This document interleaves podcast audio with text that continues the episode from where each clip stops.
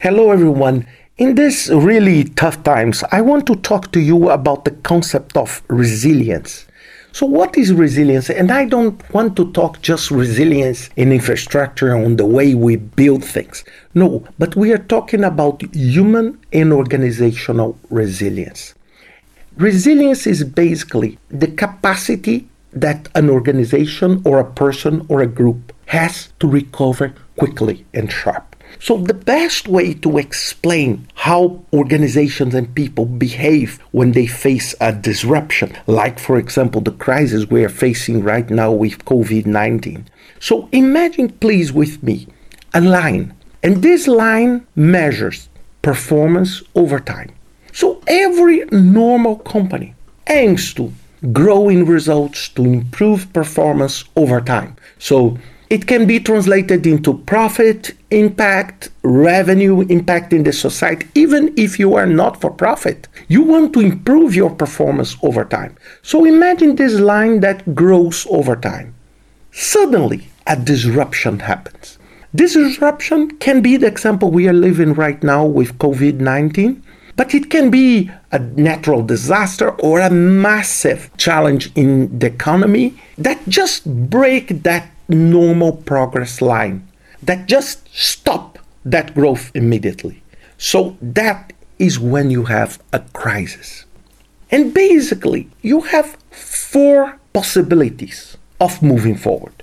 The first one, and the saddest one, the very sad, is when you not only do not recover, but that triggers a collapse and then suddenly, you not only go to an ascending curve, but you go to a descending curve.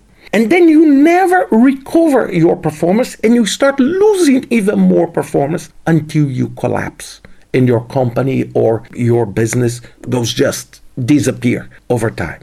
The second one is that you recover, but you never recover up to a point where you were. So it's another growing line, but with a much smaller inclination. So you move and you improve performance. But if you were improving performance at a rate of 30%, for example, you now improve at a rate of 5%. So you recover, but you suffer a dramatic impact on that recovery. The third one is when you hit and you recover at the same rate, but you lost that gap. So your performance was 10 you reduce your performance to three, and then you start from three going again. So means you lose maybe a couple of years to get to the same stage where you were before the crisis. But what is resilience? Is Resilience is when you are able to recover not at a rate of 30%, but at a rate of 45%, for example.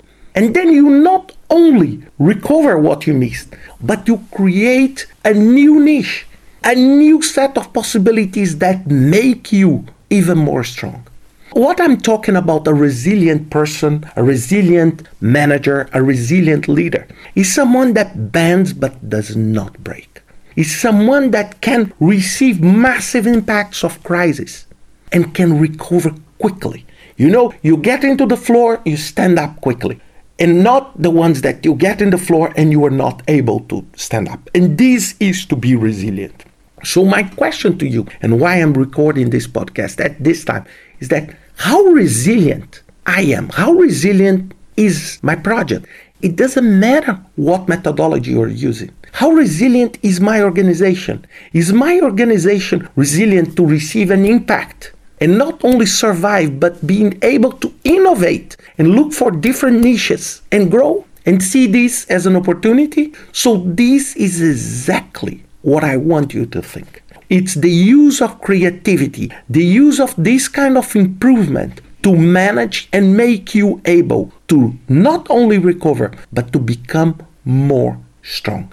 So take a look and think about that. I prepared a quick infographic about that that will help you to see these different paths. And this is exactly what I want to share with you because many changes that we are facing now during this crisis are not only changes to solve a problem, but they will become a massive trend in the society in the future. Virtual work, online. So I said yesterday in a webinar that many people start buying groceries for the first time online.